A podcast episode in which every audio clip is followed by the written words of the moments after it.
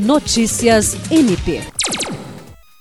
O Ministério Público do Estado do Acre, por intermédio do Centro de Apoio Operacional de Defesa da Saúde, Pessoa Idosa e Pessoa com Deficiência, realiza no dia 19 de abril seminários sobre o autismo e os direitos das pessoas que vivem nessa condição. O evento começa a partir das 9 horas no auditório da sede do MP Acriano. Também será feita a transmissão no canal da instituição na plataforma de vídeos YouTube.